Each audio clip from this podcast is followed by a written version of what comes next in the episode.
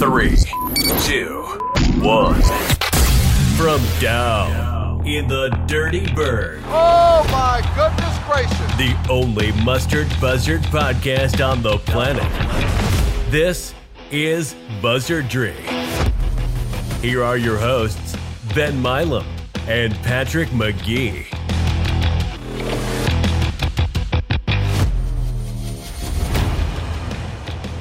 Welcome back, everyone, to another episode of Buzzardry, the only Mustard Buzzard podcast on the planet. Great to be back. Another busy week in Southern Miss sports. Plenty to talk about tonight. We are recording February 19th, Sunday evening. My name is Ben Milam. I'm joined by my partner, Patrick McGee. Pat, how you doing on this Sunday?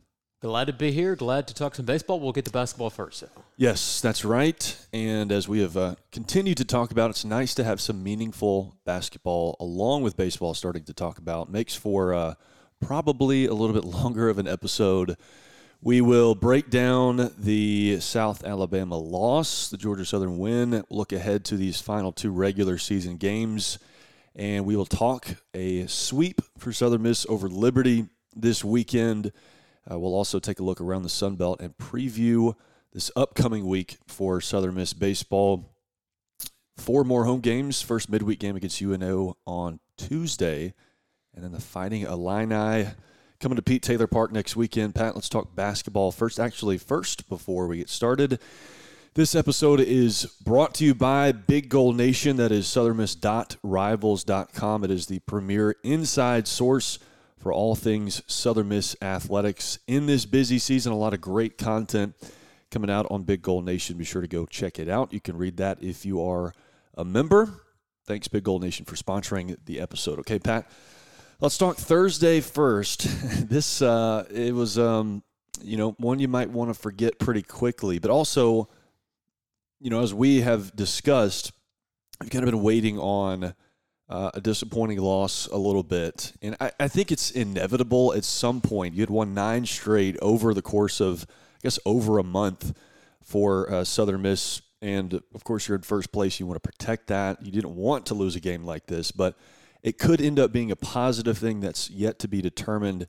But yeah, first of all, Thursday night, uh, not a fun one in Mobile. Yeah, and it was, and you didn't want to go into, I guess, a, a long win streak into the tournament because that would have set up, you know, what you, people, you know, call the to the top, uh, Yep. um, uh, what some of the old heads would call that, um, where you know, you, you whatever. It was kind of kind of reminds me of you know baseball had won 14 in a row heading in that conference tournament, they lost, and Expectations get sky high. Right, but Yeah. I mean, this was a game you, you just. I think the big thing you just couldn't guard. You just couldn't get in front of. I mean, really, Isaiah Moore. He was able to get to the basket a lot. He was able, and he was able to get in the paint, and, uh, distribute a lot. And uh, I mean, yeah, South they shot 32 threes, and really they had some open looks. I mean, early on they Mm-hmm. missed a number of wide open threes, and eventually they start falling. And um, yeah, I mean, South was just a whole lot better. It was you know Yeah. really by far the worst game you played this year, and you just you just didn't shoot well. You didn't defend well. Um, you just you didn't do really anything well at all. I mean, Hasse had only three Yep. on on four shots. Uh, Crowley only had nine on um, on six shots. Pinckney had four on, on five shots. So, um, yeah, I mean, South they're playing. I mean, really, they might be playing better than anybody else in the conference. Yeah, They yeah. um, beat up on UN or uh, not UN, uh, ULM Mm-hmm. uh, yesterday by about the same margin. Um, but yeah, I mean, it was just a, a really poor game, and um, you know, you know, credit to South. Isaiah Moore. He just took the uh, in the KenPom Somebody Player of the Year standings, which whatever formula they use for that. I mean, he just overtook Taevion Kinsey, so he's playing like the best player in the conference right now. Yeah. Uh, but he he really hurt you. Jamar Franklin was four or five from three, guy off the bench, and also I mean Kevin Samuel. We talked about how you you were going uh, to stop him. I mean early on, he had a bunch of easy buckets, had a couple alley oops. Um, so yeah, just overall, just really uh, not great night there uh, in Mobile. So Yeah, I honestly don't I don't have a lot to add. I usually I'm working, I'm calling games when Southern Miss is playing Thursday and Saturday. Usually go back and watch the uh, the game on ESPN Plus. This is the lone one that I did not Yeah. go back and watch, so not a whole lot of analysis there. Yeah. So I mean, this is South Alabama. I mean, this is a team you really don't want to play in Yeah. a possible one eight. I think uh, right now they are seventh. They have the tiebreaker over App State, so they would be seven. But I mean, there's still a chance that they would being a, the eight seed, and right now Houston obviously still the one seed. And um, geez, yeah, I mean, you're just talking about like outside of the top four teams that are going to get the uh, the top four buys. Um, I mean, I think South Alabama's obviously, you know, if, you, if there's a sleeper, they might not even be a sleeper, but if you're just looking for a team Yeah. outside those top four teams, they would be kind of the team that could potentially go on a run and get that Sure. automatic bid. So, but yeah, uh, tough night, but uh, yeah, you were able to rebound uh, next game. So, Yeah, you were. And I- I think the difference in the Sun Belt and the Conference USA, just looking ahead a little too early at, um, I guess, your chances or how the conference tournament sets up, there are there are not any matchups I think that you would feel really like. There's no walk in the park in this um, in this conference. It's just there's a lot of parity. It's it's not top heavy, and so yeah, I mean South Alabama exhibit A for that, a team you would really like to avoid, period, in the conference tournament. But I think you can say that about a lot of potential matchups uh, next week in Pensacola. But still basketball to be played. And on Saturday, final home game against Georgia Southern, uh, a team we talked about, been up and down, but played has played well uh, in the last couple of weeks. And I think it, it scared you a little bit, even maybe especially so after that South Alabama loss there was a question of whether or not it, it you know that loss kind of knocked you back down to earth. You were going to go on a little skid here at the end, but I, I thought the response was a positive one. Obviously, you get the win, but I, I think the effort was really strong. You dominated on the boards and uh, beat a pretty feisty Georgia Southern team. Yeah, I mean, uh, about the effort, man, I really thought there were times where the defensive intensity was really elite in this game. And this was a game, it was a 73 possession game, so that makes holding them to 62 a lot more impressive. So they only Yeah. averaged 0.85 points per possession. So, yeah, really good defensive effort. Uh, offense was average, but I tell you, I guess the story offensively Yeah. um, was Neftali Alvarez. He was five of seven from three. I mean, he's not a guy. I think his, I mean, we, we've talked about his career three point. Um, our percentage is below 30. I think it might be close to 20. Uh, so he's not a guy that's going to you know light things up from uh, beyond the arc, but he did in this game, and that was kind of the the um, the deciding factor is him, his ability um, to shoot the three. So yeah, I mean he's not going to shoot five of seven a whole lot, but you're glad he did in this game. So yeah, he was the MVP, and Haase he had a uh, or not a big game, but a nice game, 13 uh, on nine shots, uh, had seven assists, nine rebounds. Uh, wasn't the best game from um, Crowley, but yeah, I mean, you had Alvarez there to pick things up, and it was. Um, I mean, I guess you t- when you talk about the scrum, the uh, it wasn't quite the uh, the malice at the palace, but it was uh, maybe the uh, somebody called it the uh, the hurt at the yurt on Twitter. I like that, Um, yeah. I think that might have been Angry Who Dat. I don't know, but um, on Twitter, but yeah, I mean, it, it was it was a good re- a good way to rebound. Um, and it was you know scary early on. It kind of felt like it felt like early on in the game, kind of before that, um, before that scrum. I felt like things were kind of flat. The team was just kind of maybe still a little bit deflated from that game against South Alabama in the second half. I think you saw the energy pick up, and um, yeah, between I think after that, really after that technical that the um, Georgia Southern coach got, um, which was before the scrum, I think that is where you really started to open up, and uh, yeah, you were able to win. Uh, so yeah, it was good to get that win. Um, good w- way to rebound. I think the, the win graded out pretty well in the metric. I think Torvik graded as an 80 um, game performance. So it was um, yeah, not not an elite performance, but but Yeah. a solid way to bounce back Yep. and uh, and get back in the win column there. Yeah, and like you said, uh, particularly the effort, and yeah, I mean just to show fight and uh, to get back to to kind of where you were a little bit uh, in terms of the defensive performance. Uh, I think was a big deal ahead of these two road games, and yeah, I mean that um that loss Thursday maybe paired with the. Um, the little fight in this game, yeah, it, it might be a wake up call a little bit to show or make our guys realize that yeah, I mean they can be beat by anyone in the conference if they're not at their best.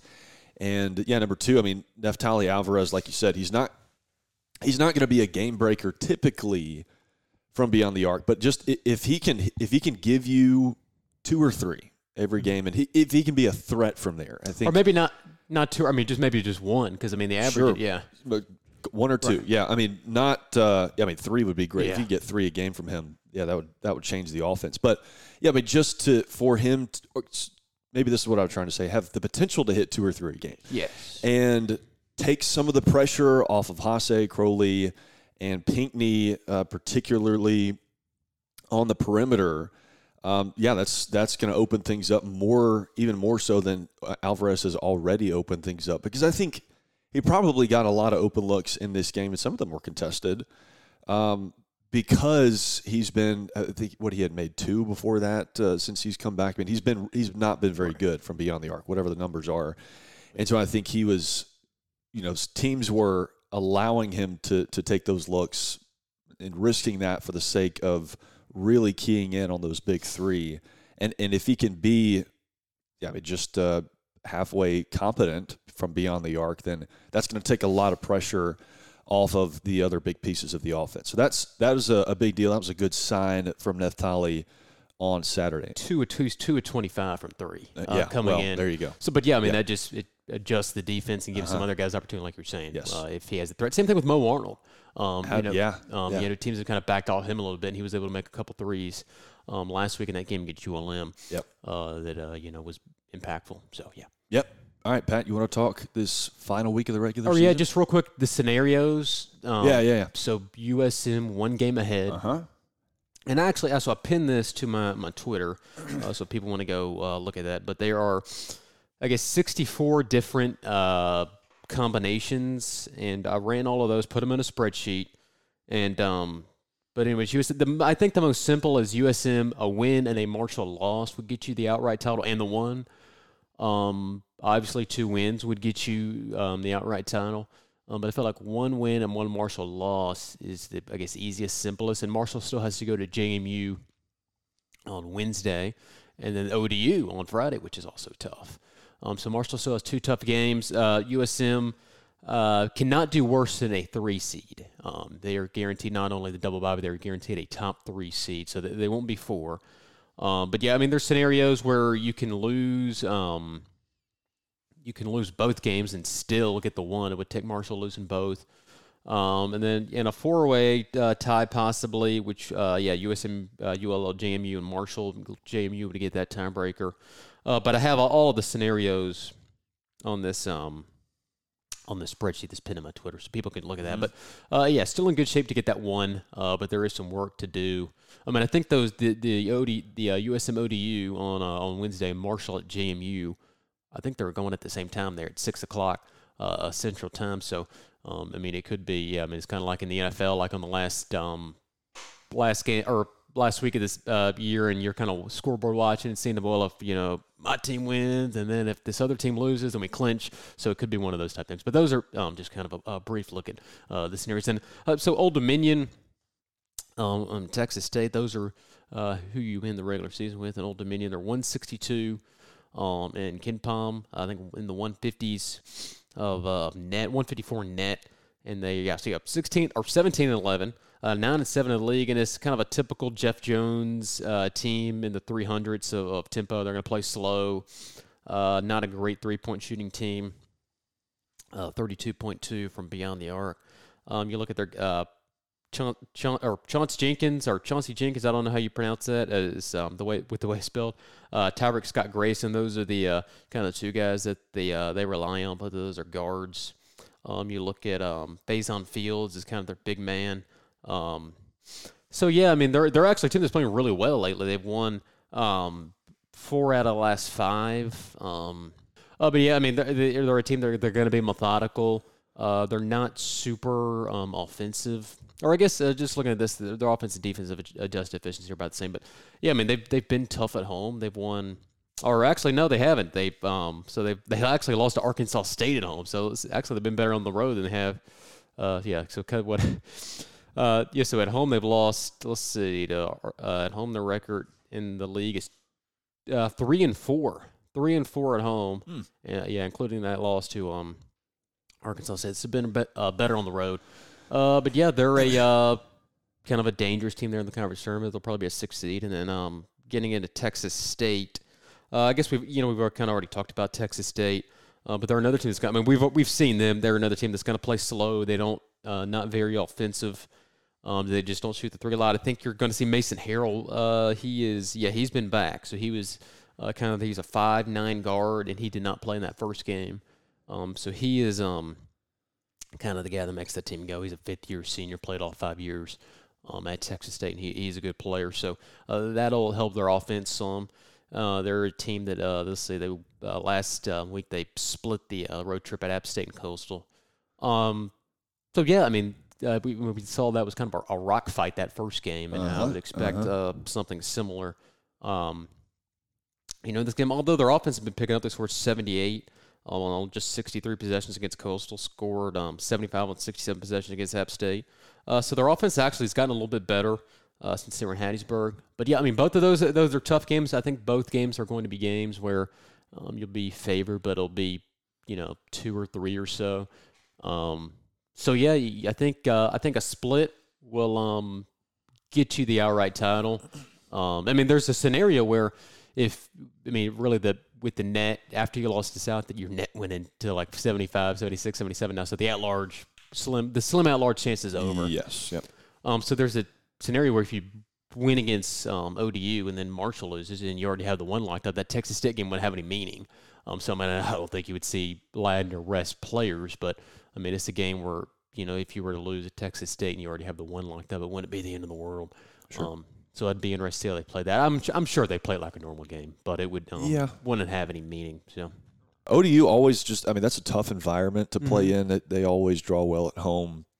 And so two two challenging games as is always the case on the road in conference play in the Sun Belt and yeah, two more challenge I mean if you play anything like you did on Thursday night, Yeah. you're going to lose two. Yeah. So anything else on basketball, Pat? I think that's it. All right. As always, we will uh, we'll recap the week next week, and we will have a full conference tournament Yes. breakdown next episode uh, next week. All right, Pat. Let's talk a little baseball. We uh, broke down Liberty obviously last week, and we were saying uh, you you get two in this series, and, and you feel pretty good. Golden Eagles get a sweep. I think you're feeling really good, particularly about the pitching, and we'll we'll talk about that in detail. But that was the big question mark. Small sample size, obviously. We didn't see some arms uh, that we will see uh, next week, and uh, I think particularly against UNO, we'll see a lot of those arms that we were wondering about a little bit. But pr- impressive ou- uh, outing, especially for the pitching staff this weekend. Yeah, it really was. And, you know, we talked about, I mean, some of the things that the bullpen, I mean, the things we talked about that were just the bullpen in general, but also lefty pitching. I mean, you saw three different lefties, and they all pitched well uh, um, this weekend. So it was, I mean, we'll get in, I guess, into it after. We'll go game by game. But uh, that, uh, sorry, I guess I have it out of order a little bit in terms of. Uh, I should have put the uh, the scoring first and then the box score. Uh, but yeah, I mean on uh, on Friday it was it was a low scoring game. It was a cold day, not a great day for offense, and you had Uh, singling through the right side there. Um, and third put you up one nothing. You had a Blake Johnson home run that ju- I think it might have hit the top of the wall and went over. Um, believe is what they said there in the fourth to go up two nothing. Uh, and then you're able to get um, Sargent uh, driving around there on a fielder's choice um, to make it three nothing in the fifth, and that was the end of the scoring. So I guess it just uh, the Hall, uh, yeah, five innings, and it was a little bit worrisome because he walked the first guy on I think four pitches, and it was like uh oh, because if we had heard the stuff about. Um, Maybe having some shoulder stuff. I mean, nothing serious. He just maybe had a little bit of shoulder Some irritation. tendonitis and fall, yeah. Right, and they just they held him out. It's like, uh oh, is is Hall washed now? Is it? Oh, yeah. and uh, Yeah. no, but he, he pitched well. He pitched real well in five innings. Uh, only gave up one hit, uh, walked two, which is uncharacteristic for him. Maybe just a little bit of rust, but struck out five. Um, so it, it was a typical, you know, Tanner Hall performance um, where he pitched really well. Um, and then Tyler Martin, um, you, you know, the lefty from Nebraska, he was 89, 90, uh, and he pitched three innings, only walked one, or yeah, only walked one, didn't give up any hits. Uh, and struck out three, and then Justin Storm came in. We talked about what kind of role he would have, and I mean, it kind of seems like maybe based on how they used him on Friday and Sunday, he's going to be the closer at least early on. But I mean, yeah, he came in, pitched an inning, struck out two.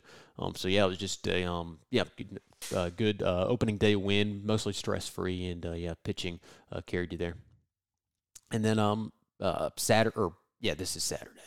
Um, so yeah, Saturday's game where uh, you are, and I guess just I guess we'll get into that afterwards. Talk just about the how Liberty, Liberty pitching looked pretty good to me, which was you know Oh, yeah. I think you know, big reason why the the, you know offense struggled at times. But uh, Saturday got down one nothing. Um, gave up an RBI single there uh, to three Hillier in the top of the fourth. Uh, but yeah, in the bottom, you were able to manufacture, I guess, a couple runs where uh, Paetow stole second there. In the bottom of the seventh. And then Parker had an infield single. Uh, but yeah, Peyton was able to score from second on that infield single uh, to make a one-one. And then you had a um, you know another kind of manufactured small ball there in the bottom of the eighth where um, you um, Johnson reached on the uh, on the air there. Then Lynch uh, put down the sacrifice, and Lacy single to the right side. Uh, you go up two one, and then you, you close things out there. Um, in the top of the ninth, and I guess just uh, the box score uh, with the the uh, the uh, it's under that. Sorry, Is that it?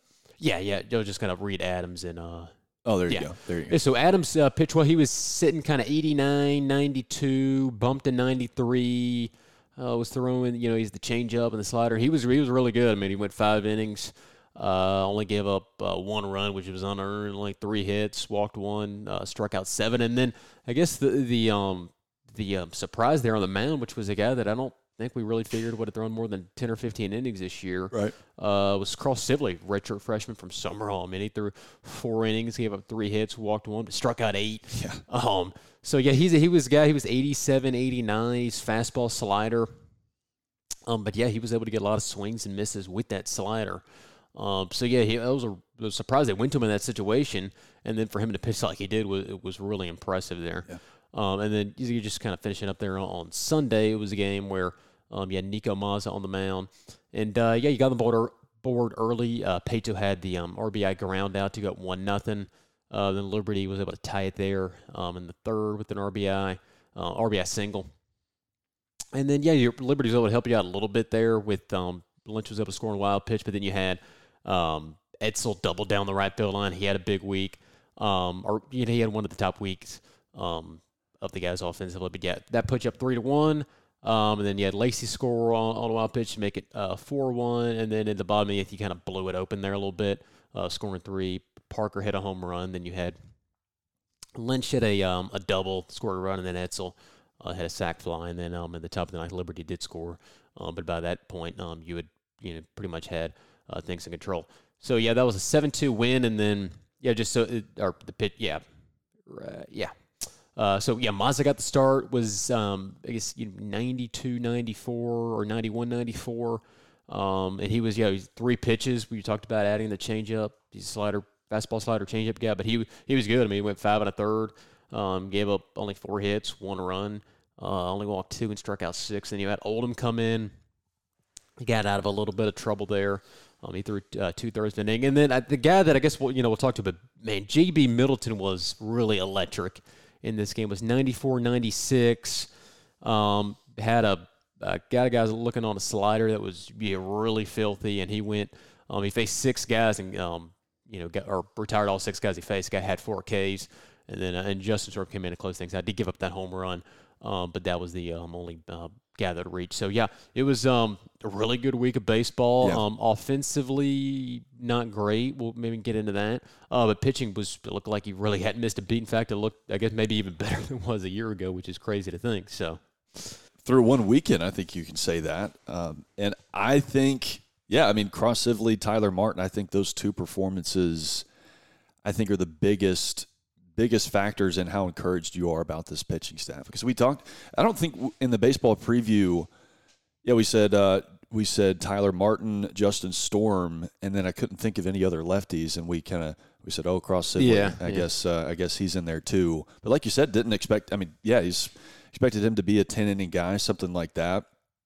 But threw really well, and I think showed the type of stuff that you can lean on in in tight situations like that. Showed the, uh, I guess, mental fortitude. Um, I guess, um, you know, in a tight game, and a- as a redshirt freshman to come in and and be really good and cool, calm, and collected, throwing strikes. Uh, I, I think as a staff, you pounded the zone, which, as we talked about, you're going to have to do. You don't have quite as as much stuff as you did last year, and that's what the staff did. And uh, I think it was really impressive. Sibley and then Tyler Martin did the same thing, and they're not, you know.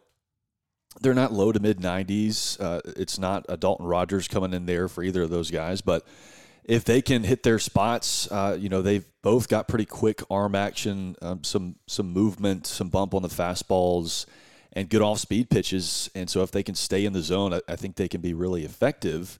And yeah, I mean just to add Cross Sibley to the mix, I think you feel a lot better about this bullpen. Again, small sample size, and we'll you know we will uh, we'll reevaluate after a couple of weeks. But I think yeah, obviously his first performance pretty pretty strong, and then JB Middleton.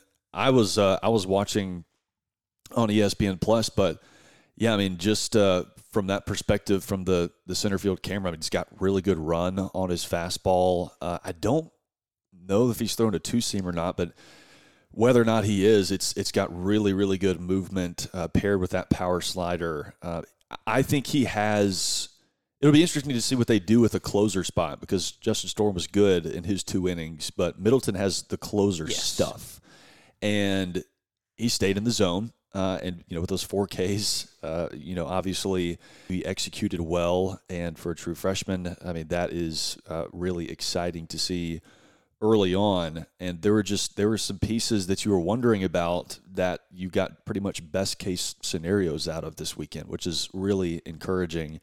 Uh, got two thirds out of Billy Oldham. You said, I mean, he only threw seven pitches, and we'll we'll talk about what the scenarios are for this upcoming week. But uh, he might be your midweek guy. Might have just been to get him a few reps in uh, ahead of next week to to kind of shake the rust off and break the seal a little bit. Um, as as a Golden Eagle against Division One offenses against a Division One offense. But I, I, think all the way around you were encouraged. I thought Niko was was really good and showed the type of stuff we know that he has. Um, and threw five and a third, which is the totality of what he threw last year in uh, in one game. Which I think you, you got to be encouraged by that. The, the length he gave you in his debut. Um, so yeah, overall, really encouraged by the pitching Offensively, like you said, pretty slow all the way around. I do think the Liberty pitching was a big factor in that. I think from what I saw in this, obviously Liberty didn't swing the bat very well. I think the Southern Miss pitching was the the bigger factor there, but I think there was clear talent in that Liberty lineup. I would expect them, as are the experts and the coaches in the ASUN, to uh, to really make a run at a regular season championship and be an at-large team again. Um, and so I think that makes the pitching performance that much more impressive. But also on the offensive end, I don't think there's cause to be really that concerned about the bats. Uh, I think you saw some good things in spots, but not quite as much as you would have liked to see on the opening weekend. Right. So I'm just looking at the OPSs from guys this weekend. And sorry, I said Etzel um, was one of the top guys. He was actually uh, fifth in OPS uh, this weekend. Uh, but uh, the guys, I guess the four guys that kind of carried you were Johnson, uh, had a big week. He had 429, 14, 13 OPS with a home run. A guy that uh, really impressed me was Tate Parker. Yeah. Um, and he was the guy I was just kind of because I saw him in the fall and I was like, well, could you know, could he be one of these kind of JUCO guys that maybe can't um, come into D1? But yeah, he played really well. Had the home run today. Um, he hit 375 over the weekend, uh, 1.194 um, OPS. So I mean, it'll be interesting to see if this is going to be. I mean, left field is this going to be Parker's going to take over, or are they going to keep platooning? Uh, yeah. With I mean, with the way if there's you know we talked about one of those guys was probably going to win it, and if they're comparable, you kind of keep platooning. But I mean, if if Parker's playing a lot better than Ewing's playing, I mean, I think you got to yeah. roll with Parker there. Yeah. Uh, um, or vice versa. I mean, yeah. Right. Just, right. Yeah. Um, in left field. Um, and then Dickerson had a uh, he had two doubles. Um, he looked like he was going the opposite way a little bit um, early on, or just this weekend. Um, and then uh, and then Lynch had a, had a nice week. He was uh, 929 OPS, had that double today, but hit 286. Um, and then so I guess you talk about like Sargent was uh, .083. He was I guess he would have been one of 12. And then I guess uh, you know we a lot of people were uh, talking about Wilks and Wilks. It was good to see him get that double yeah. uh, today in the pinch hit role because he was through the first I mean, he was over six with six Ks, and it just seemed like a matter of maybe pitch recognition. He was, I mean, I'm not a major league hitting coach or anything, but the, the fact that he was um, he swinging at balls and looking at strikes uh, made me think that he was struggling with pitch recognition, which I feel like maybe he's had some problems with that in the past. But uh, having or just getting that double there, I think that'll help his confidence, and I think. Um, I would bet he starts on Tuesday against UNO in the DH role. Uh, Matt Russo uh, let's see, what was his final line today? It was um, he was over, over three, over yeah. three today, three strikeout. Three, yeah, yeah. So I think you're going to see um, Wilks back there in the DH role uh, after that pinch hit double. Um, and I just yeah, I just think it's a matter of being able to recognize pitches because you know when he gets the bat of the ball, he hits it you know probably harder than anybody um, else on this team.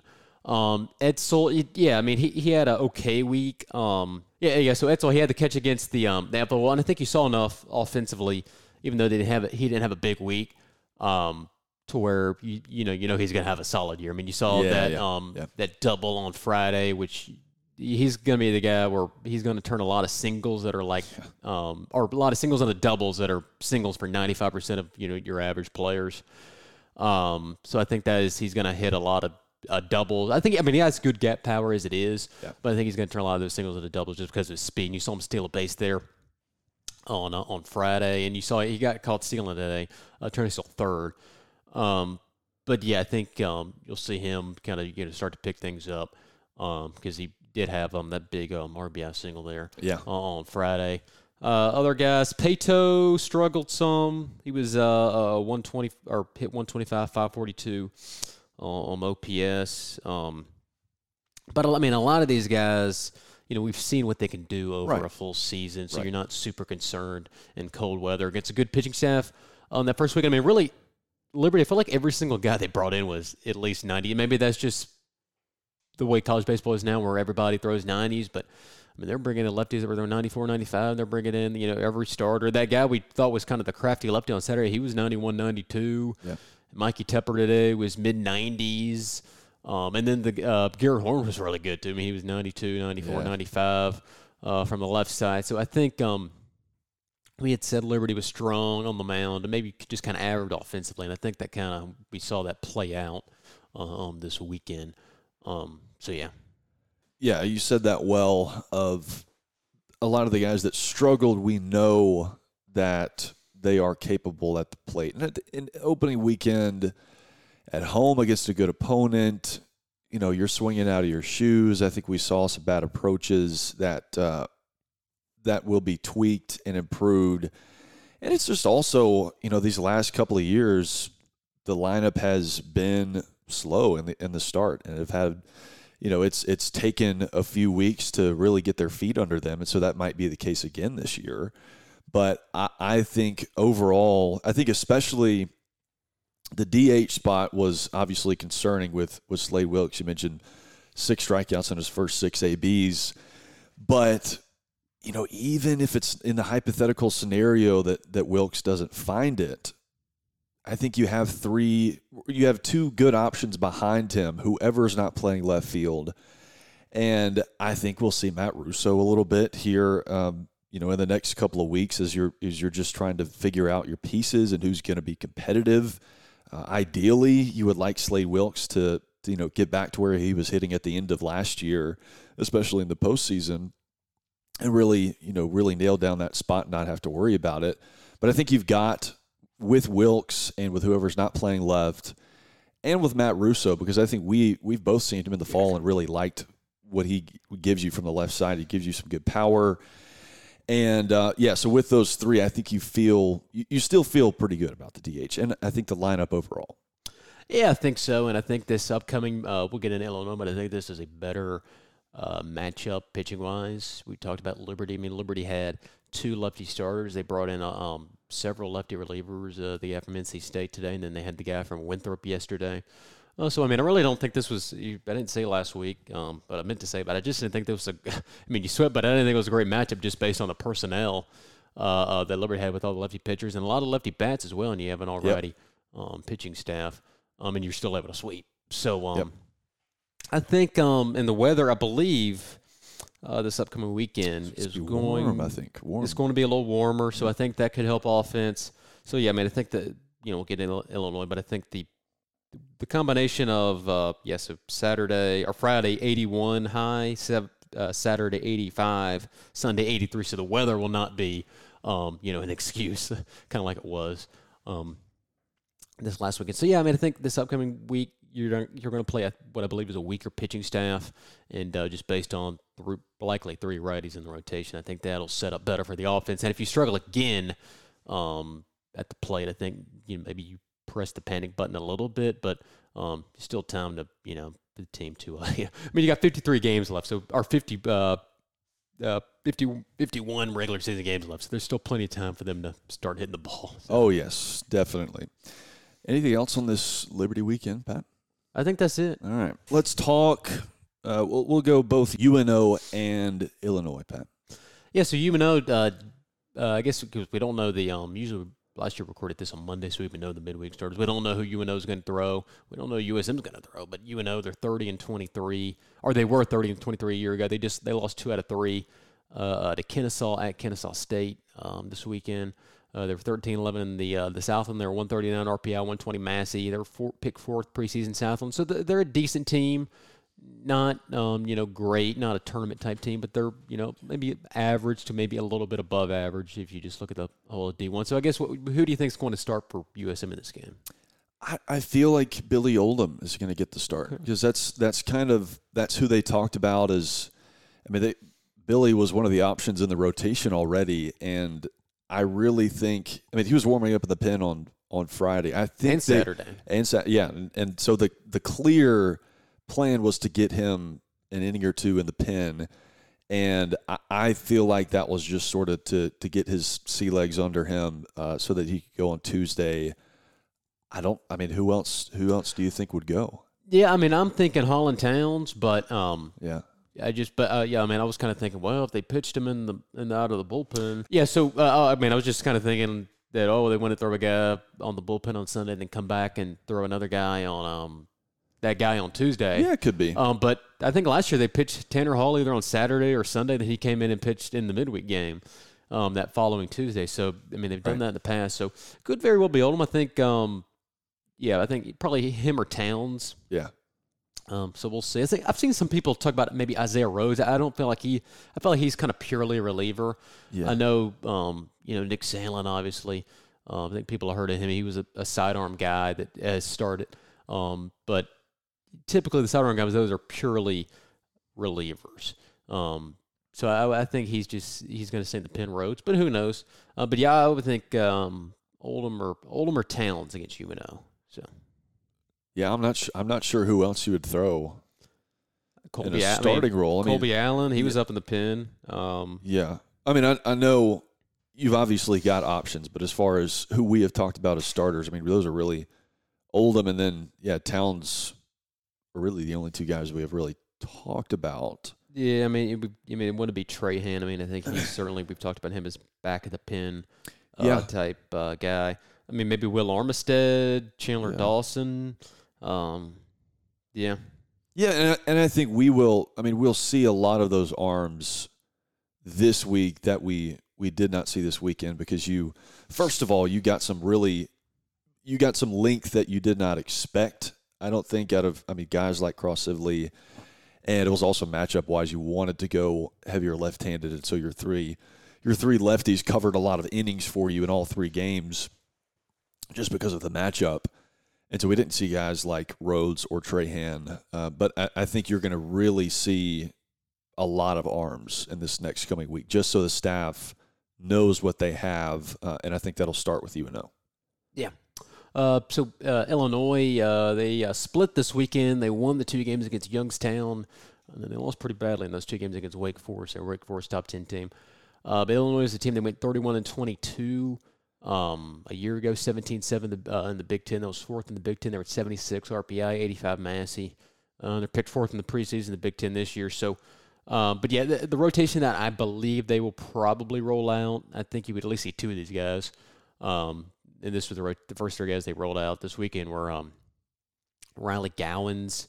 Um, he's a right-hander. He's guy last year at a 4.86 ERA, uh, 119 WHIP, and um, uh, he was a guy struck out 68 in 66 plus innings, walked 27. Um, he's a guy in the fall is up to 93. He's going to throw a slider and change up. But against Youngstown, I think he uh, went five or six innings, struck out 11. He did give up four runs, uh, but I expect to see him on, on Friday. And then Jack Winiger, um, another righty, he was um, 91, 93, tops out at 94. He's a guy that played his freshman year at Murray State. Um, and he's a four pitch guy. I mean, yes, I think it's going to be predominantly um, fastball, um, curveball, apparently, not with the slider and changeup a lot. But he guy at a 5.71 ERA, 156 whip um, a year ago. uh, walked 24, struck out 30, and 34 plus innings. So maybe a little bit of control issues there. Um, and then Jack Crowder um, is the guy that probably will go Sunday. He was the guy up to 96 in the fall, and uh, it seems like he's the the secondary stuff isn't great. It seems like um, what I read on the D1 report they said is um, his changeup it was usable. I don't that didn't seem that promising, but uh, he's worked on the slider apparently. So I mean, his, his secondary stuff's developing. Guy, he's going to be heavy fastball. He's going to throw a lot of fastballs because um, I mean, secondary stuff apparently isn't great. Um, but yeah, six thirteen ERA a year ago, one five nine WHIP.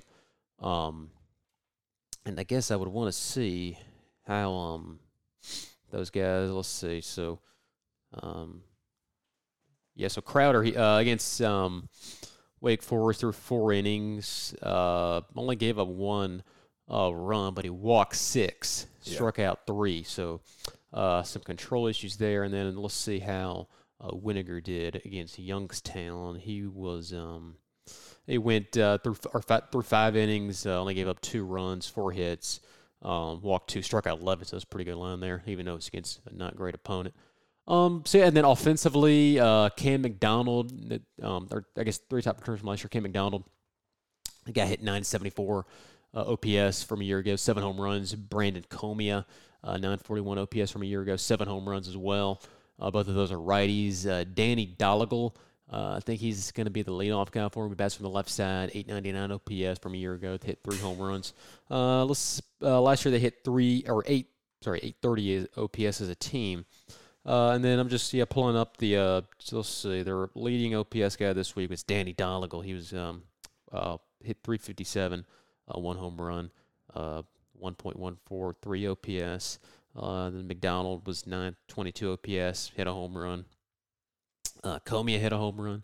So yeah, I mean a lot of the guys that um that were their top guys last year had pretty decent weekends or good weekends um in that Wake Forest tournament. But yeah, I mean they were they beat Youngstown uh pretty solidly, but they weren't that competitive against Wake Forest.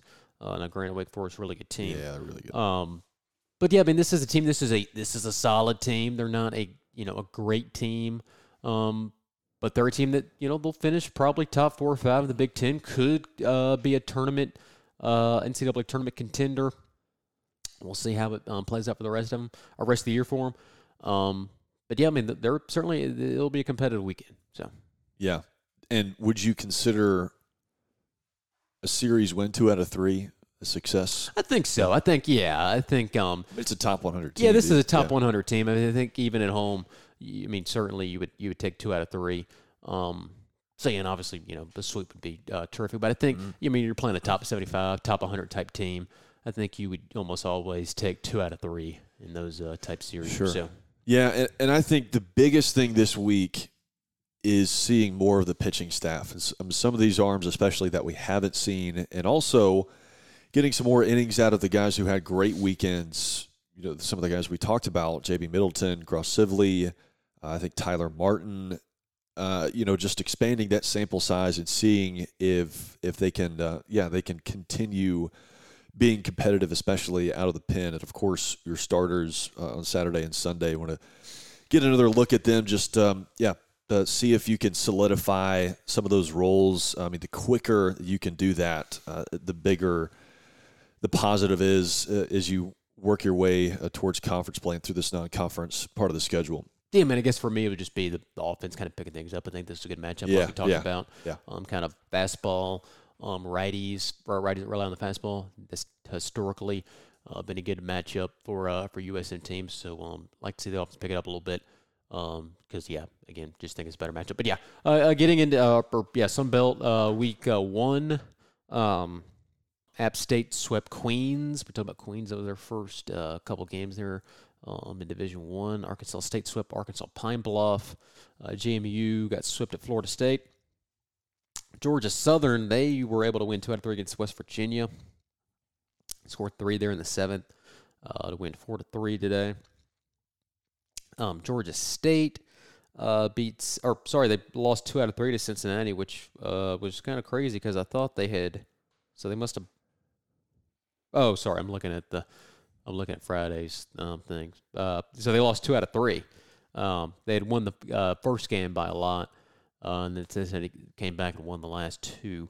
Um, okay, so I'm since I'm looking at um, Friday's the the Georgia Southern game, they must have lost today. So they, they scored three to win on on three in the seventh on Friday. They they uh, lost today, thirteen to four, uh, to uh, to uh, West Virginia. Um, Old Dominion won two out of three against St. John's. Uh, ULL won two out of three at Rice, where they had um, let's see, they won that first game five four. They came back one eleven two on on on Saturday, and then lost uh, twelve to eight. Um, today is uh, a little bit, um, or they had gotten up five nothing, and then Rice came back. Um, uh, but yeah, I mean, I think that's okay to take two or three there. Uh, Texas State swept uh, Northwestern. Troy swept Evansville. That was close at times. I mean, it was say they won Friday 12-7. They won eight to seven in extras on Saturday and eleven at two on or today Sunday. Uh, so a couple one run uh, wins there for Troy. Um, ULM took two out of three against Bradley. Uh, Marshall swept St. Louis. Um, St. Louis is a team that's been okay in the uh, A10 in the past. They've been um, kind of a four seed there. Um, uh, maybe it's been a couple years, but in the past they have. Uh, uh, Coastal took two out of three in their tournament, so they beat Fairfield, uh, beat Middle Tennessee, then lost to VCU. Um, South Al they went three and one in their tournament. Um, yeah, they won against uh, UAB today. Uh, Jeremy Lee, um, who's been their ace, he pitched really well for them on Friday, so I think he's kind of back healthy, going to be one of the top three or four or five pitchers in the league. He went yep. five innings, uh, struck out eight, only gave up two runs, but both were unearned. Um, so it, well, that was encouraging for South, um, and I guess the conference as a whole that he pitched well there on uh, on uh, Sunday. So yeah, um, I think uh, USM certainly had the uh, or on he pitched on Friday. USM had the you know was the team of the week in the league. I mean, really, it was a lot of just either playing cupcakes or um, um, you know outside of the you know USM Liberty and the uh, Georgia Southern, uh, West Virginia, and then James Madison uh, going to Florida State. But yeah, I mean, there's a lot of taking care of business, and then uh, I guess JMU they had a tough series. They got swept, but I think people kind of expected that. But that was kind of uh, yeah. But yeah, that was the uh, the week that was in the league, and then um, uh, midweek notables: uh, Arkansas State goes to Ole Miss. Uh, Georgia Southern hosts Georgia Tech. Um, ULM goes to State. So those are a couple uh, I guess, interesting midweeks there. Um, and then uh, this upcoming week. Uh, so uh, Georgia Southern hosts Brown, JMU hosts Cornell. Georgia State hosts Brown. Oh, sorry. Yeah. Oh, okay, I'm going so fast that I can't even get it right. Uh, Georgia State hosts Brown. Yeah. Um, James Madison hosts Cornell. Um, ODU hosts Fordham. ULM hosts um, SIU Edwardsville. Marshall goes to Charleston Southern. Uh, Coastal hosts Creighton. Um, App State is App State's having a uh, Subway Series of sorts with North Carolina A and T. So they're yeah. one of those games is in Boone, one of them's in Greensboro, and I think they might play. Let me pull this up because they're, I think they're at three different sites. Um, Okay, let's see. Okay, one, yeah, the first game's in uh, Greensboro, second game's in Boone, then they go back to Greensboro for game three, so that's kind of fun. But um, Georgia Southern hosts uh, East Tennessee State. Um, Arkansas State hosts Illinois State. Uh, ULL hosts BYU. That's a Wednesday to Saturday series. This is a four-game series. Starts uh. on starts on Wednesday, ends on on Saturday. But yeah, there's four games there. Um, Texas State hosts Oral Roberts. That could be a little bit interesting. Oral Roberts has been a good team, good program out of the Summit League for a long time. Uh, Troy hosts um, Stony Brook, and then um, South Al hosts Nebraska in a weekend series. So I mean, really, that was yeah, the league as a whole hasn't scheduled great on the weekends. Um, I think. I mean, really, if you just look at um, just if you just take a look at the weekend series, I think USM probably scheduled the best out of all the teams, um, just in terms of team strength. But um, I mean, a lot of teams that have historically scheduled really well. I mean, ULL has historically scheduled very well, and they're top series is probably Campbell, and Campbell's a solid team. They have a first rounder on Friday with Cade Kuehler, but I mean, Campbell's not a great team. I mean, they're good, but they're not you know great. Um, and then you look at South I mean, they post Nebraska in a weekend series this week. I'll be talked about. Uh, but other than that, they really don't I mean have a ton. And Nebraska wasn't great last year. Um, and then um, I'm trying to think, well, oh, Coastal. I mean, they usually have some really good teams in tournaments there, and they don't have a ton either. I mean, they play. Um, pull up their uh, uh, schedule. Let's see, because actually this Creighton is a is a weekend series. They usually don't play a whole lot of just true weekend series. But yeah, they play Creighton this week, and then they play Davidson um, third weekend, and they actually do play they play Illinois in the fourth weekend. But yeah, I mean, they're not a not a whole lot of you know highlights. So I mean, teams that have historically scheduled well in the league, not as much this year. So you just hope that didn't hurt the uh, the RPI. Yeah. Another weekend in the Sun Belt. We will uh, continue to learn some things about this league in a few spots, a few uh, some lighter weekends, but yeah, um, I don't have a whole lot to add there, Pat. Uh, yeah, and then I just uh, uh, the other uh, teams that you play on the weekend when we talk about Illinois. Yeah, uh, yeah. Dallas Baptist swept uh, Fordham, and then uh, Valpo um, lost two out of three at Kansas. So There you go. All right, a few football tidbits, uh, Pat, that you wanted to talk about. Spring practice starts this Thursday. oh wow, Yeah, very early. Coach Hall likes to do it early. Uh, they will. I think they'll practice eight straight days. Don't. I don't have the schedule pulled up here, but they'll take two weeks off, and they'll come uh, for the final two weeks ahead of the spring game. But uh, yeah, so apropos to have a few football things to talk about, Pat. yeah. So just going through the S and P Plus uh, for the schedule, um, just to you know see where. Oh, or I guess we'll start out with USM. I mean, USM is 92 in S and P Plus. Um, so we'll go. Maybe we can talk about that. But we'll you know get into I guess just teams in order of S and P Plus. So Florida State is 11. Uh, Mississippi State's 23. Tulane is 37. Uh, Troy is 54. Um, let's see. James Madison's, or sorry, you don't play James Madison. Uh, South Alabama was 66. They were pretty high on that um, return to production list. Uh, Lafayette is 75. Um, App State's 86. App State was toward the bottom. They were right near the bottom of that return production. So maybe you could see the, the bottom fall out there, possibly. Um, Arkansas State 114, ODU 115, Texas State 116. You play all those teams. Uh, ULM is 130. So did I hit all of them? Who did I I miss? think you did. I think you got all of them. I'm trying to think. Did I miss somebody from the West? Um, I don't think I, I don't think Uh, I I think missed. that was Yeah. six. Yeah. Yeah, so uh, yeah, so a couple teams in the uh, top 25, uh, three teams in the top 40, and just based off this, they're uh, you know Troy, defending champion, they're predicting Troy, I guess, would have the best team coming in. Uh, but yeah, that's just S and P plus for um uh this 2023 season. So were you surprised to see USM in the 90s or or what? Because that's they finished the year. I think uh, l- 75 was the final. Yeah, a little bit. That, um, it, especially with everything you have coming back. I mean, you've got a lot of returning production. Not as much as last season, but I mean, whatever it was, seventy something uh, percent of the roster was underclassmen, and so you've you've got a whole lot coming back. But it's that's still unproven, so it, it doesn't just you know blow me away that you're that low. I think you've still got a lot to prove. And just yeah, in terms of the metrics, in a lot of ways, you weren't that great. So not not a huge shock. Yeah, and then you know you lost. I'm sure the you lost Trey Lowe, which I'm sure Yeah. the computers are weighing in there just because quarterback. And uh, but you know you thinking you've had at least a couple of guys to make that position more competitive. Um, this upcoming year. Yeah, hopefully. um, we'll see. But um, but yeah, that's just and then uh, yeah, I guess just getting into the scheduling uh, news. So they they announced uh, four different um, games or series.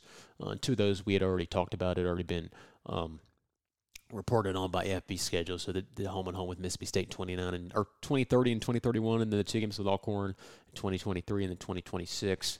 Obviously, both of those are in Hattiesburg. And then, but the two games we did not know about.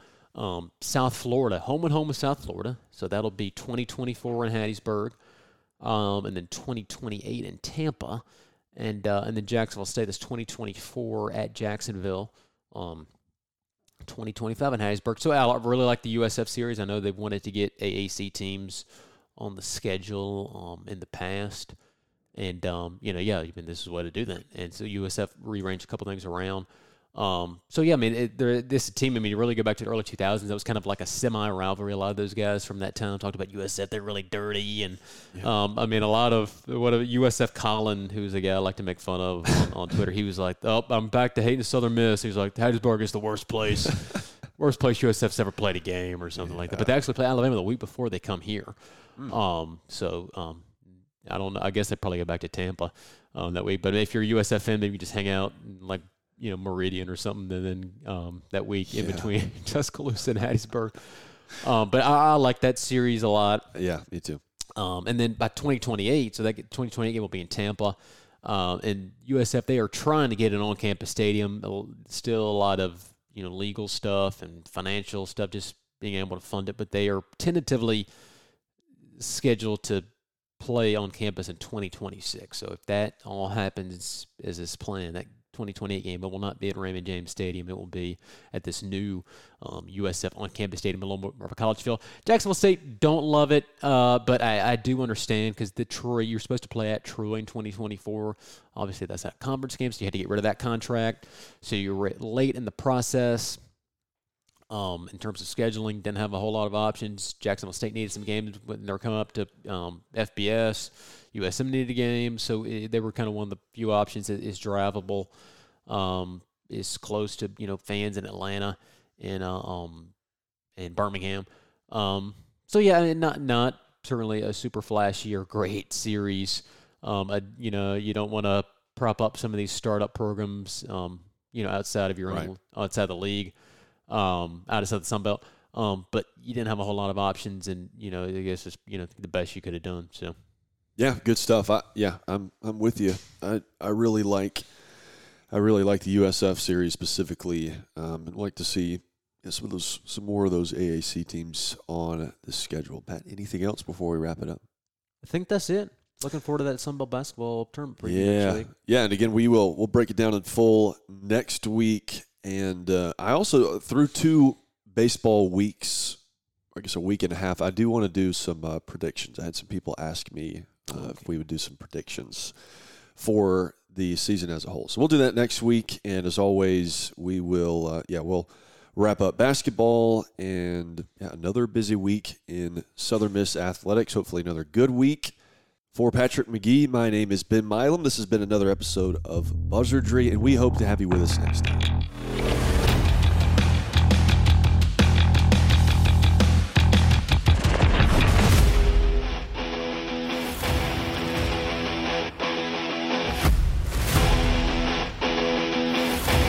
This has been Buzzardry. Thanks for listening, and be sure to share and leave a review. You can find us on Twitter and Facebook at Buzzardry Pod for all you need to know about the show. See you next time.